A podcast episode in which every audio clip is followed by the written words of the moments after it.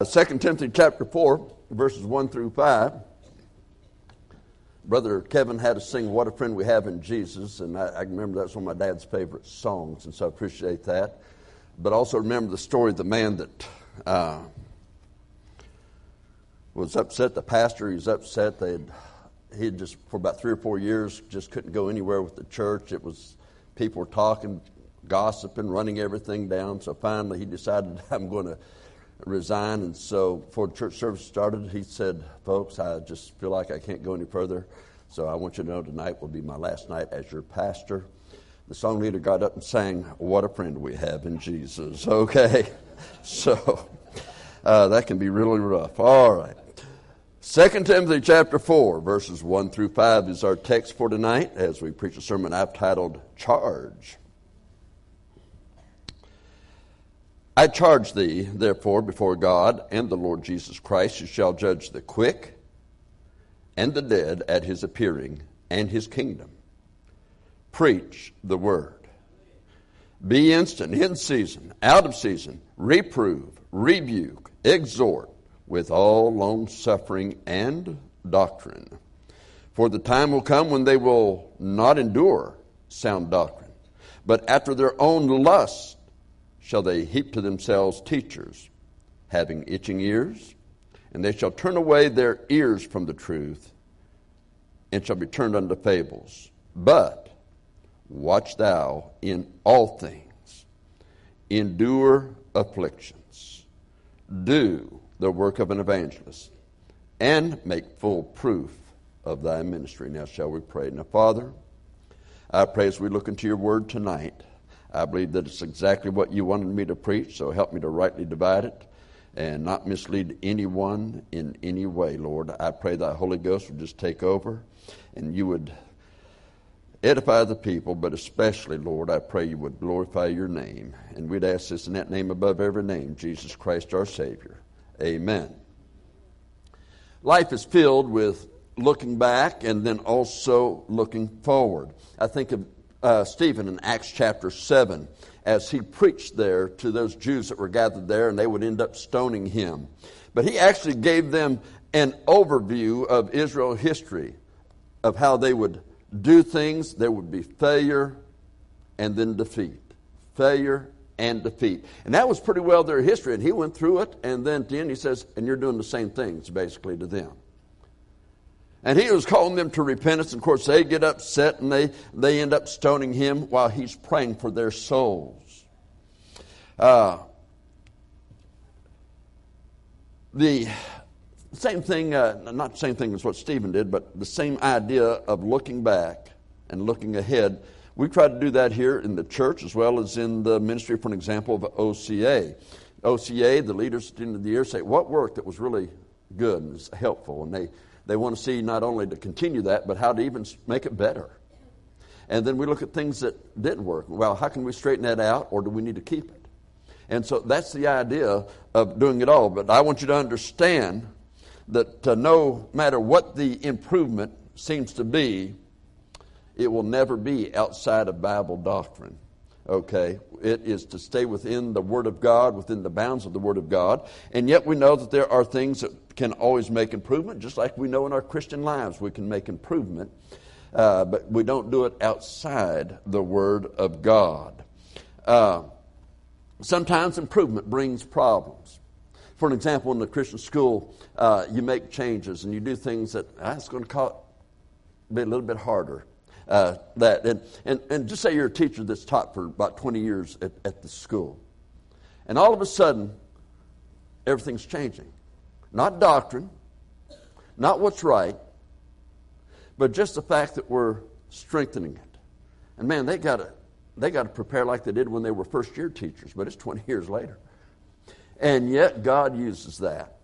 And and some get on it when they see how God is using them. Boy, it is a great thing. Now, at first, when you're starting out, you say, oh man, I'm not sure I want to do this. But if you stick with it and you stick with it, why do you stick with it if you're not sure? Because God called you. See, God called you. God called you. I, will be honest with you. I've had times I've said, Lord, I know you gave me this message, but I'm not sure I really want to preach it tonight, you know. And and yet go on, you go on and you do it and and he blesses it when you do it his way. Now, it's not the time to look to the world and how the world does it. We're not going to do that in any part of this ministry, whether it's radio, school, church, of all the areas that we have. Uh, it's not going to be to look to the world to see how the world does it. We're not going to seek to what feels good to the flesh. Rather, it's a time to see what God says and see what we can do to stand stronger for Him. The mission that God has given us according to His Word and according to the leading of the Holy Ghost. And so we want to delve deeper into God's Word and delve more deeply into the things of God that we might be better servants of the Lord. Here at Central Baptist Church, the fiscal year ends August the 31st. That's why our administrative meeting is always in September. And you say, well, I thought the year, ended on December 31st. Well, I thought so too, but even the Jews have a different calendar. So everybody has different calendars, the Chinese New Year and all this other New Year. So look, our New Year begins September 1st as far as the fiscal things. Now, that doesn't mean beans as far as uh, I'm concerned. What really means things is are we still going by the Word of God? And are we staying true to it? That's what's true. But yet, when you look at those things, you say, all right, we're coming to the end of a fiscal year. What about next year? Well, we want to be stronger spiritually at Central Baptist Church. We want to be stronger in souls getting saved. We want to be stronger in the people of God being built up in the faith and, and taught in the serving of the Lord and Savior Jesus Christ. We want to be much stronger in that area. Uh, we also want to be stronger numerically. Not because it'll bring in more offerings or not because uh, it's, it's good to say we have this, this many people, we're growing in numbers. No, we want to be stronger numerically because we're reaching souls. Okay? And understand, anytime somebody gets saved and comes in, they're a babe in Christ. They're not there, so God gives us people here, people here now. You're faithful. You're growing in the grace and knowledge of the Lord and Savior Jesus Christ. He gives you that one on one ability to work with them, to befriend people, and, and to make them the one that you, you take up. And God gives different people different ones that they just bring them in and they click and they're able to help them. And I say click not in a bad way, okay? And uh, so uh, that goes on. And then we want to grow uh, in our uh, financially, in being able to reach around the world in missions, as well as here at home, at home and abroad. And, and understand uh, that is our prayer. It's not about the physical things, it's about the physical things that we do have to be used spiritually. And so, one of the things we prayed, if you'll remember back in the uh, uh, December when we were praying for the upcoming year, one of the things that our faith promise would increase. God answered that prayer. Okay. And faith promise, it doesn't benefit us. I mean, we don't build buildings with faith promise. We don't do things with faith promise of that nature. It's all 100% for missions. And so the increase is the idea is that, hey, souls are going to be reached, people are going to get saved, work is going to be established for the Christ here at home and around the world. And that's the idea about it. We're building on the foundation of Jesus Christ, which is another thing is that we pray for to grow stronger in fellowship. Fellowship is partnership. We're partnering, partnering together as 1 Corinthians chapter 3, verses 9 through 11 says, that we are labors together with God. Okay? So, don't try to be the Lone Ranger that says, well, I don't like the way they do it. I don't like the way this does it. I don't like this. I don't like. No, you, you get with the church that sticks by the word and operates by the word. Don't come in and just say, well, I know better things. I went to such and such school, and that, that used to work, but doesn't work anymore because we know better. No, you don't. No, you don't. That excuse has been used throughout history, and all those things end up failing that know better than the Word of God. So stick with the Word of God. Now, think first of the prospect here, then, of the coming fiscal year. There are things to understand and then understand those things scripturally as well as spiritually, and then proceed. For an example, Christ could come back this year. I mean, that would be great. If Jesus Christ came back this year, that would be wonderful. Uh, we're told that in such a time as you think not, the Son of Man cometh. If he doesn't come quickly, we know this iniquity will abound. The hearts of many will grow cold, Matthew chapter 24, verse 42 tells us. We know that uh, all that live godly in Christ Jesus shall suffer persecution, and evil men and seducers shall wax worse and worse, deceiving and being deceived. So we know that if the Lord uh, does not come back this year, those things are going to grow worse around the world. Those are just things that go on. Uh, I was thinking the other day of the facts of the 1950s and 60s. Now, a lot of times you say the 60s, and people think of Woodstock there at the end of the 60s. And they associate everything in the 50s and 60s. Oh, the reason we are this way is the people of the 50s and 60s. No, the reason the way you are today is because you're not obeying the Lord, because the same word that was in the 50s and 60s is still here in His Word. Don't blame the 50s and 60s. Blame yourself if you're not standing as you ought to stand. Okay? But, back in the 50s and 60s, there was no cussing on TV. Uh, there was no miniskirts on entertainment, let alone in churches and schools. That wasn't there. Uh, most churches, if not all churches, their music did not sound like a nightclub. Um, we found out that uh, there were things that uh, that went on that we were just that were just not part of our culture that go on today.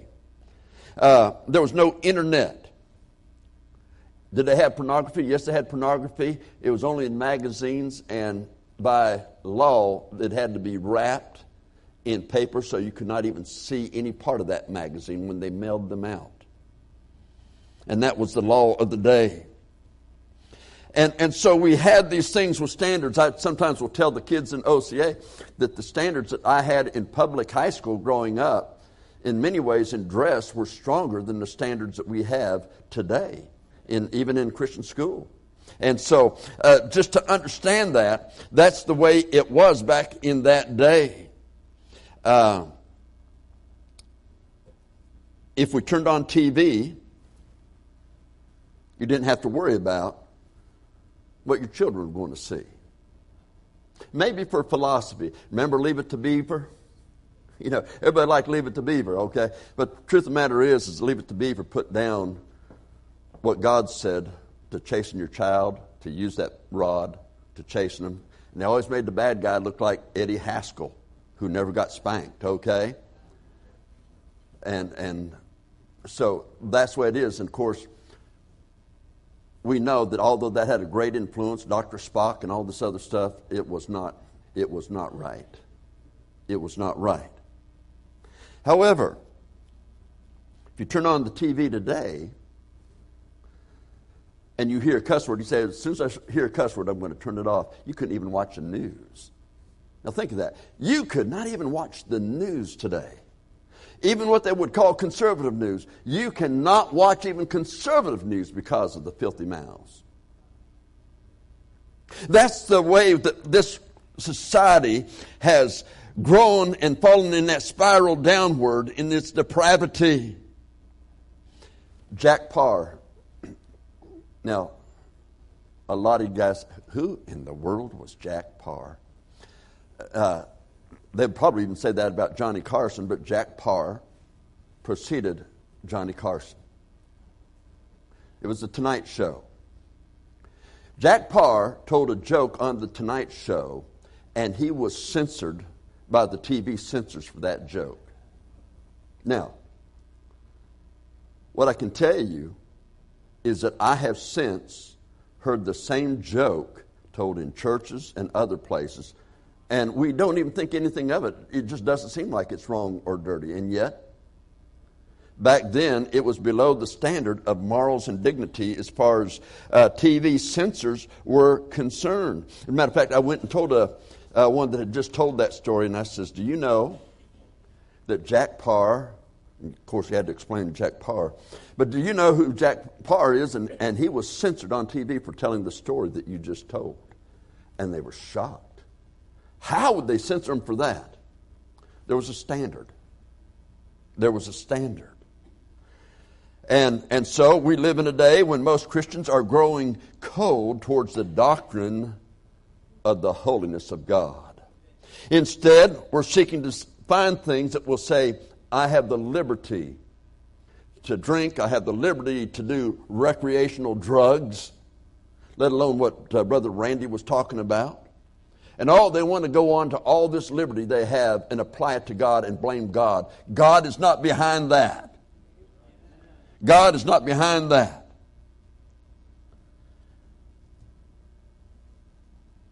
And liberty to the flesh will always call holiness legalistic.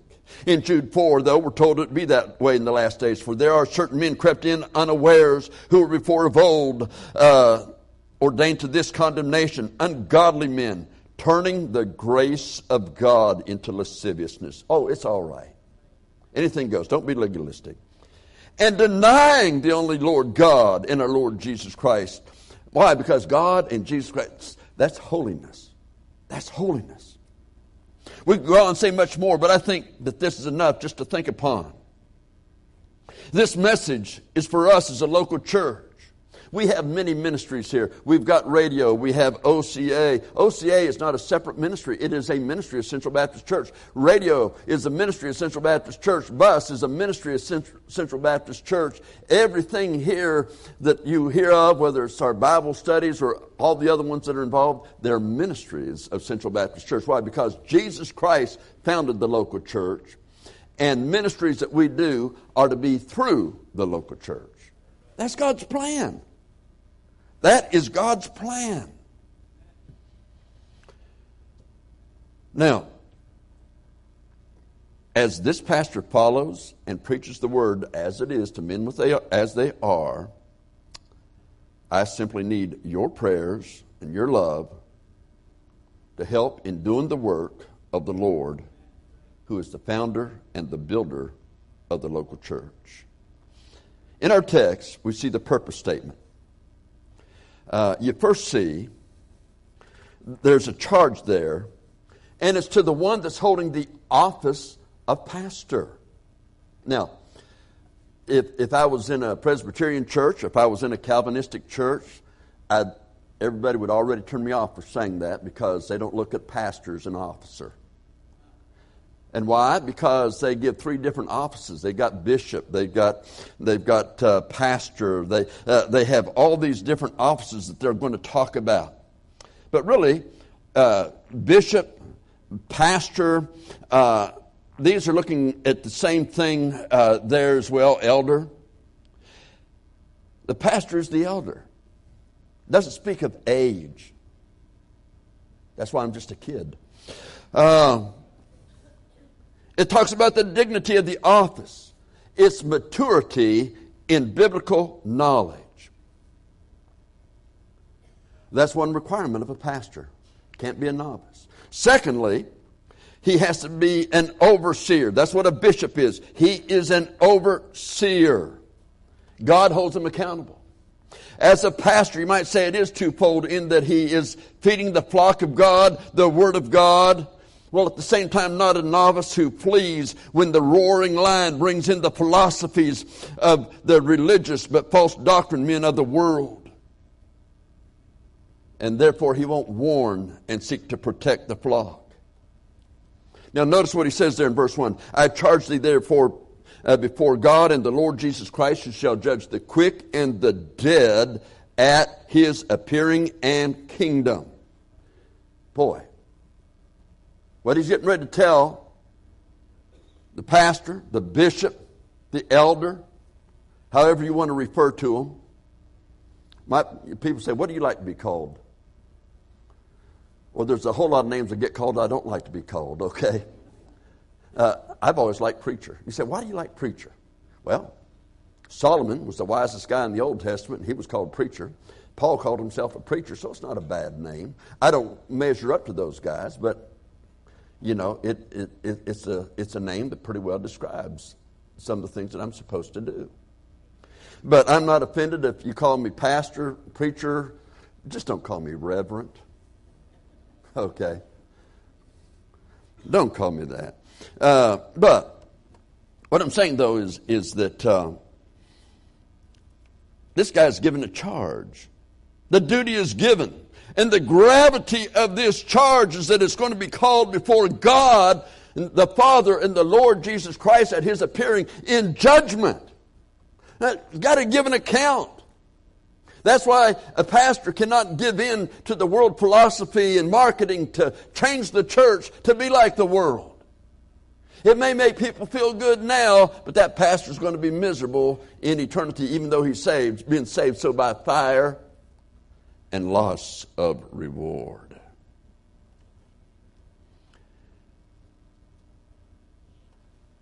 And so that's why we read in James chapter 3 and verse 1 that reads, My brethren, be not many masters, knowing that we shall receive the greater condemnation. In our text, he said he's judging the quick and the dead at his appearing. The quick speaks to those Christians that are alive when the rapture takes place and we're immediately caught up together to be with him in a moment in the twinkling of an eye at the last trump. The trumpet shall sound and the dead shall be raised corrupt, incorruptible. But the dead are those people whose bodies are in the grave and their spirits are with the Lord. And they'll be caught up and their bodies made eternal and, and, and their, their spirits reunited now with this glorified body. And that happens, as the Bible says, in a moment. But then understand yes, they're caught up. The quick and the dead are judged, their bodies are raised, but we need to understand. Hebrews 13, verse 7, verse 17. About obeying those that have the rule over you are they who have spoken to you the word of God. And verse 17 talking about they will give an account. They'll do it either with joy or it'll be sad. And I've always wondered about that. It's, scary to me. The greater condemnation, James 3 1, and then that.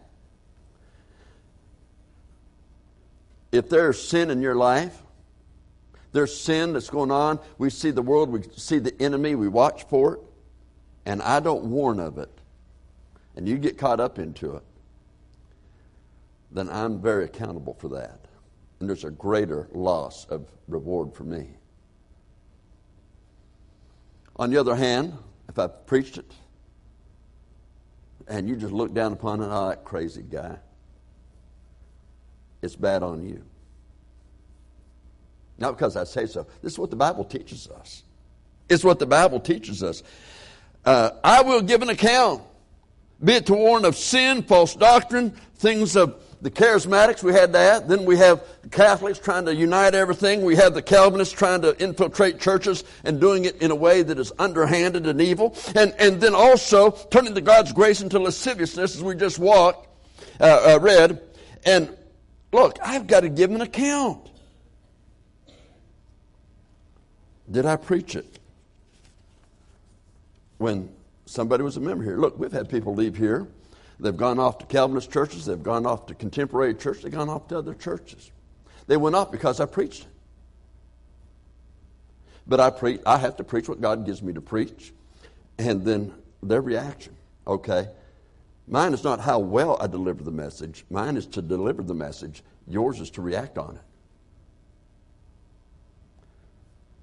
Now, notice also the context that precedes this in chapter 3 of 2 Timothy, in chapter 3, verses 1 through 5. This know also that in the last days perilous times shall come, for men shall be lovers of their own selves, covetous, boasters, proud, blasphemers, disobedient to parents, unthankful, unholy, without natural affection, truce breakers, false accusers, incontinent, fierce, despisers of those that are good traitors, heady, high minded, the lovers of pleasures more than lovers of God, having a form of godliness, but denying the power thereof. From such turn away.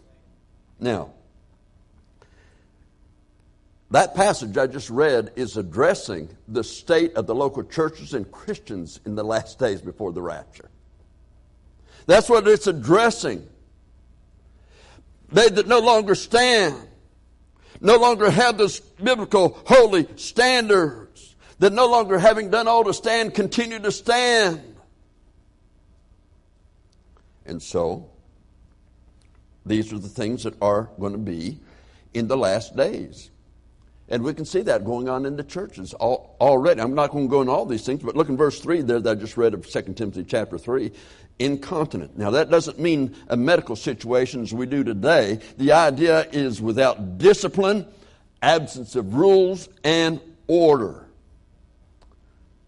Does that sound like contemporary and emerging to you? It does to me.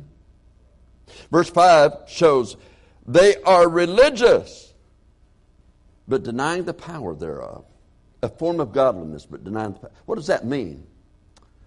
They deny, they don't allow the holiness of God in their church, in their lives, in their day to day living. Deny the power of a changed life. They don't want it, they won't even preach it, they don't want anybody to have it. The power of holiness. 2 Corinthians 5:17, what does it say about our salvation? Therefore, if any man be in Christ, he is a new creature. All things are passed away, and behold, all things become new. A, new creation, we're not going to we're not created to continue to walk in the world.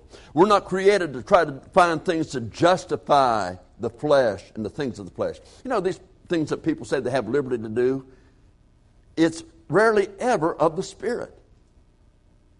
In other words, I have the liberty to go witness. I have the liberty to be separated from the world. No, why? It's always of the flesh. I have the liberty today to do that. If you notice in pastor notes today, people like to call these things legalistic. Well, the Old Testament said love, to love one another. So I guess that's legalistic. Jesus said, I have a new commandment to give you love as I love you. That must be legalistic because uh, now we're under grace. Let me tell you something. From the day Adam fell, to this present hour, we've been under grace, or this world will be destroyed. Men have assigned the word grace the age of, of law and the age of grace, and the Bible talks about grace and law. But understand, in God's sight, He's a God of grace, and it's the law was to show that we're sinners that we can't say. It wasn't ever designed to save us, it was to show us that we're sinners. That was God's grace to show us that we need salvation. Okay? It wasn't a way to. Nobody kept the law, and those that tried still didn't get saved by the law. Your good works won't save you. You've got to understand that. And so, uh, as we look back now in our text, we see the charge that was given. And that charge is to, and by the way, it's very emphatic in its scope, but the charge is to preach the word. That is to proclaim it publicly, clearly, for all to know. The idea behind it is do it boldly. And it tells us when to preach it, even in season, out of season, whether they like it or not. You preach it. You preach it and you continue to preach it. Look, the Lord isn't worried about who it might offend when we preach like we did tonight, but it's from the Word of God. He, the Lord doesn't care who's offended by it. He wants their lives changed. So if the Lord is not concerned about who's offended by it, it only means that if you are offended by it, then you're offended by the Lord because I'm preaching His Word.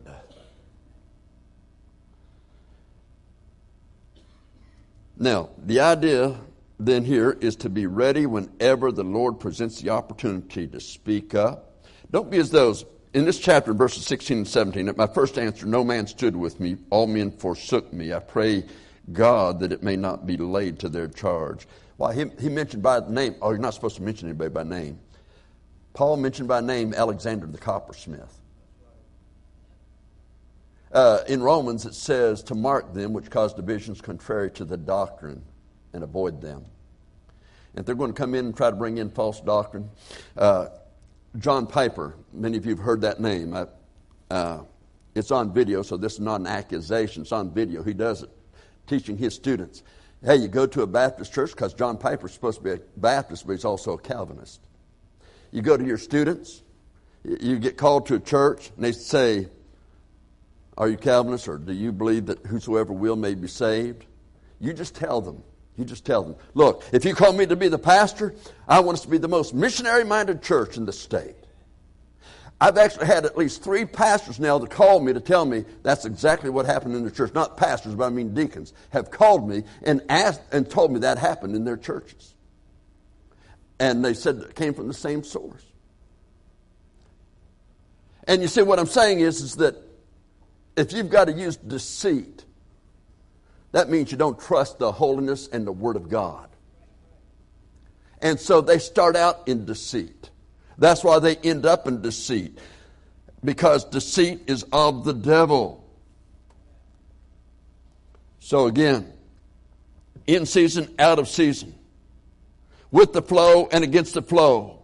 We're staying with the Word of God. So be in God's Word daily. Have something to proclaim each and every day, but do it when the world, even the religious world, is saying, you know, you don't really have to do this. The world today says, the religious world says, this is what you have to do to win them. But the Bible, when it says another way, that's the way you do it. Now, there is a way the world gives that draws crowds, but it avoids the gospel.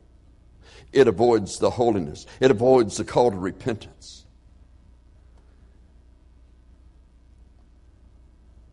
And the pastor is told he is to preach the word. And in verse 2 there, he's not only to preach the word in season, out of season, he's told how to do it. Reprove. Reprove is the idea of to refute it and correct it. Uh, it might be doctrinal error, it might be philosophy, or the cu- culture into the church. That culture is a carnal worldview for the church. For saved people, he says to rebuke it or to reprove it. The word rebuke does have an idea of what we normally think when somebody is rebuking, but actually, it's not just that. It's the idea of, okay, uh, instead of just uh, rebuking it in that matter, it is to tell them what they need to do. See, God understands they have a free will, so in this rebuke, you're saying, hey, this is wrong, but this is what you need to do. That's the idea behind rebuke. That's right in there. It's part of it. And we have a re- free will to accept it or reject it, but understand there is a judgment seat for the Christians coming. And, and so, you stay in God's Word and you support the pulpit that preaches the Word of God. You know, I get people that uh, email me on a regular basis that say, Where did Jesus preach word for word? And every once in a while, I'll just get in the flesh and I'll say, Well, I wasn't there for all of his sermons. And, and they, they, they put down preaching word for word or, or verse by verse. And, and my question is always well, do we have a better way? I mean, did God inspire the word like this, but now man has improved upon it, so we don't need to go by verse by verse and go the way God laid it out? Do we need to do something else? That is man saying, I'm superior. That's why I'll get emails that say, You need to read this book. You need to read that book. And I'll say, well, guess you need to read this book.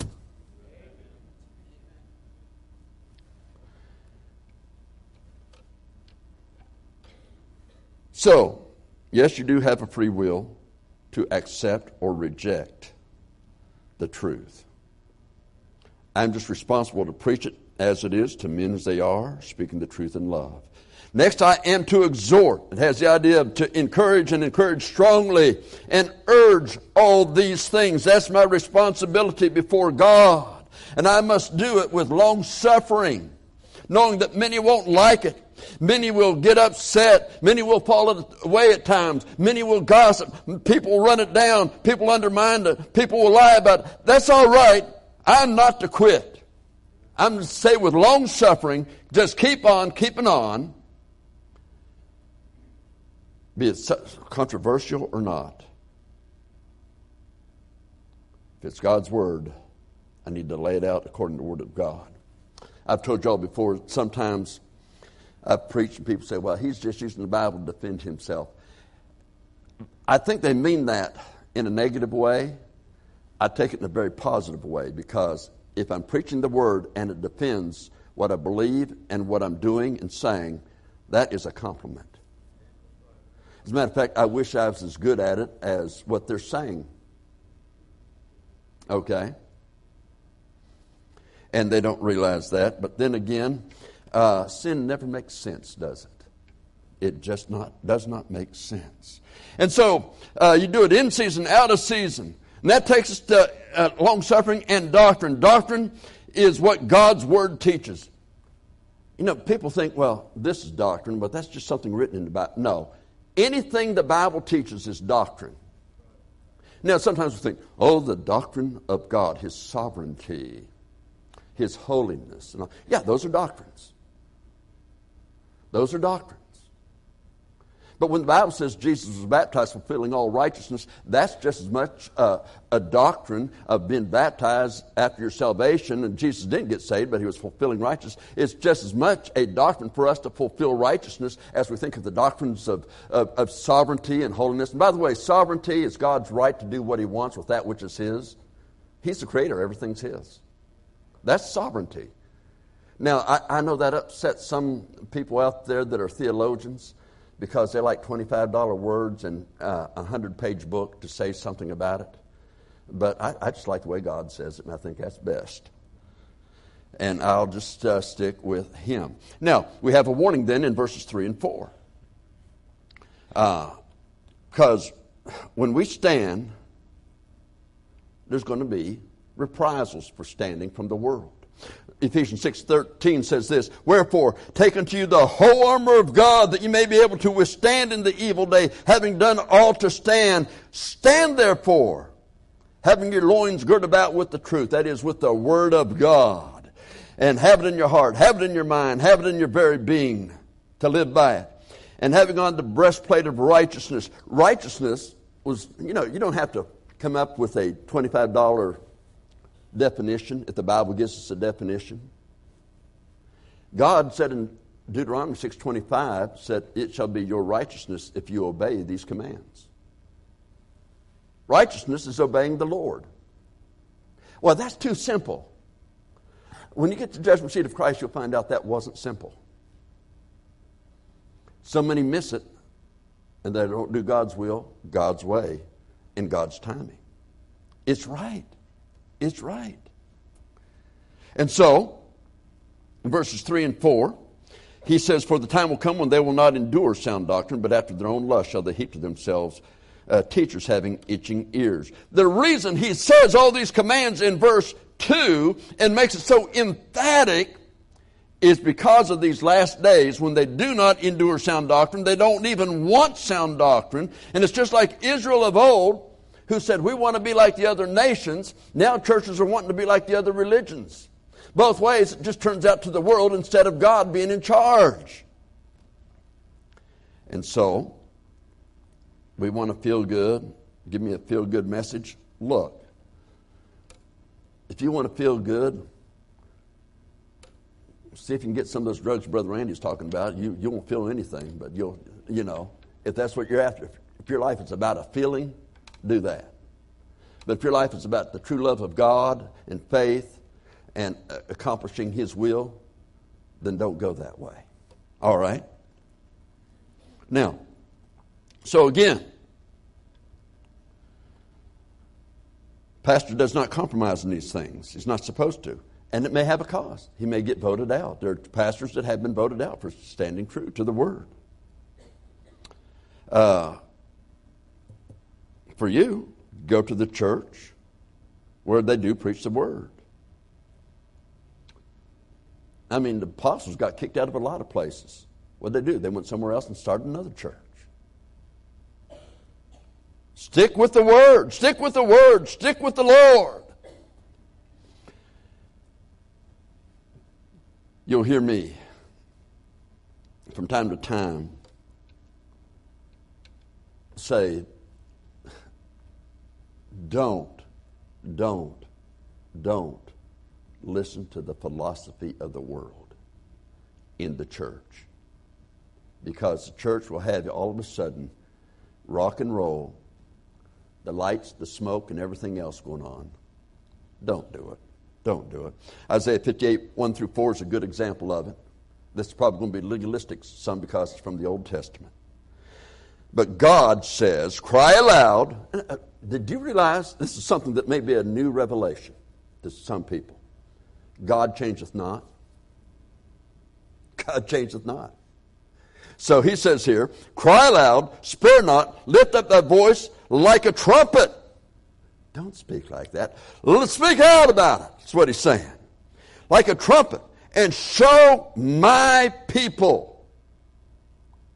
He said, My people. Show my people their transgression. In the house of Jacob, their sins. Well, you shouldn't be so negative. Well, just tell God about it. He's the one that said to preach that way. Okay?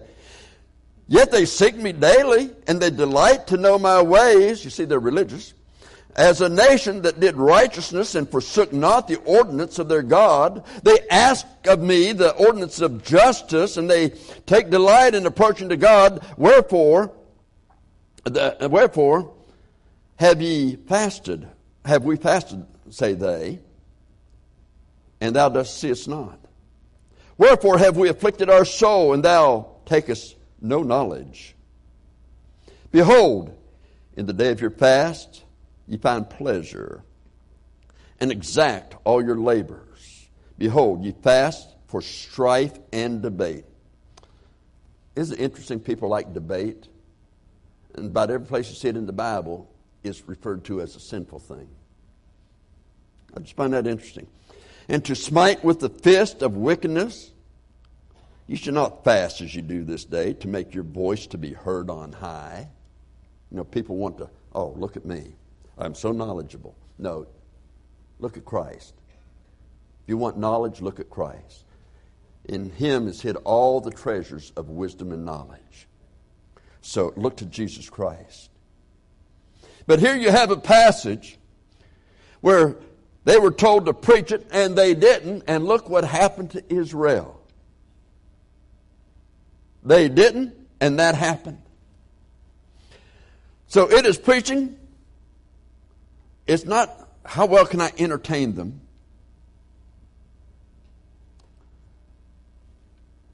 I'm not going to appeal to their entertainment. Maybe it's intellectual, so it appeals to their pride. Sometimes it's technological. But as Satan, they may use Jesus' name, it might be mentioned, and use just enough scripture to deceive, as Satan did, tried to use scripture to deceive Eve, attacking Jesus with scripture, the misuse of scripture. Notice verse 4 of text. And they shall turn away their ears from the truth and shall be turned unto fables. You see, God didn't leave them, they left God. They turned away their ears from the truth. One pastor told me of another denomination that he was a part of that had good old fashioned standards, preached our King James Bible, and you go on down the line, they were pretty well close to us in their doctrine and everything else. But he says, now, having all these strong standards that were probably maybe even stronger than some of ours, he says, now we have, we're ordaining women to be pastors, we're doing all these other things, and he said the music, all of it has gone down. He says, I feel like a relic. I'm the last one, it seems like, that still preaches this way. And uh, the only thing I could do is encourage them to keep on keeping on.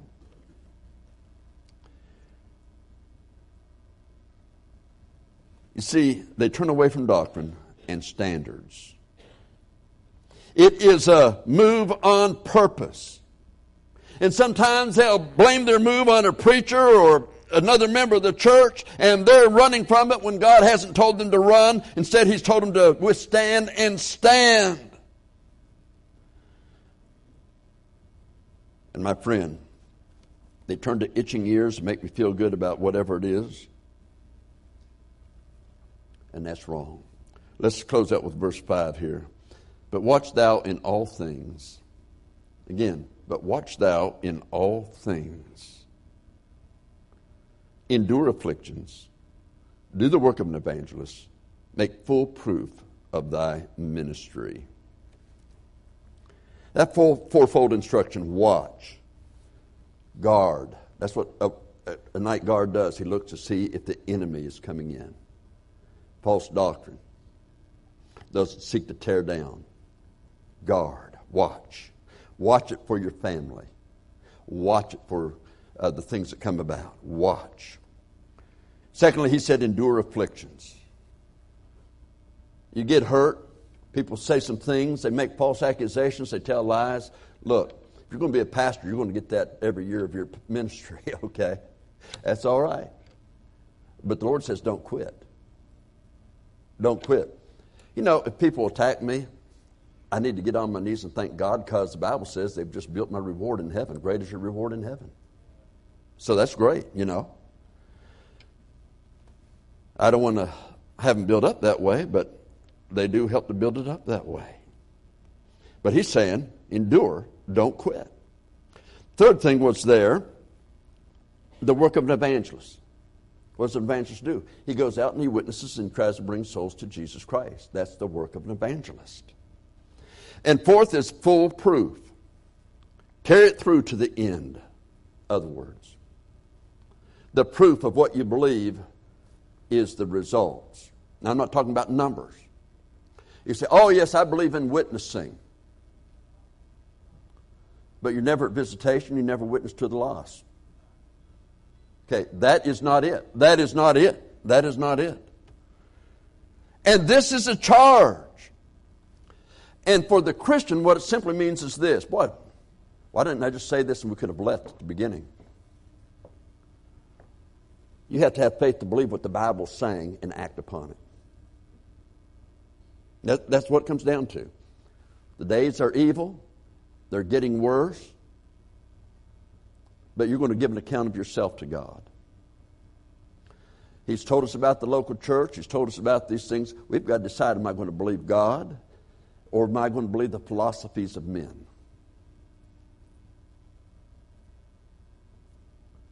For me, I've got to have the attitude, even if all men forsake and hate me and do all things. Now, that has, that's not happening. But even if they do, I'm going to stay on God's side and know that I'm on the majority. Have faith to be a witness. Have faith to watch. Have faith to take the stand that you ought to take a stand. Have faith to endure. You just keep on keeping on. You fall down, a righteous man falling down seven times gets up again. Look, people have some terrible things in their past. A lot of us in here have terrible things in our past. But why are you here tonight? Because you believe God when He said He forgave you, and you got up and you're doing what God said you could do. Well, keep on keeping on. Okay, just keep on keeping on. Let's bow our heads.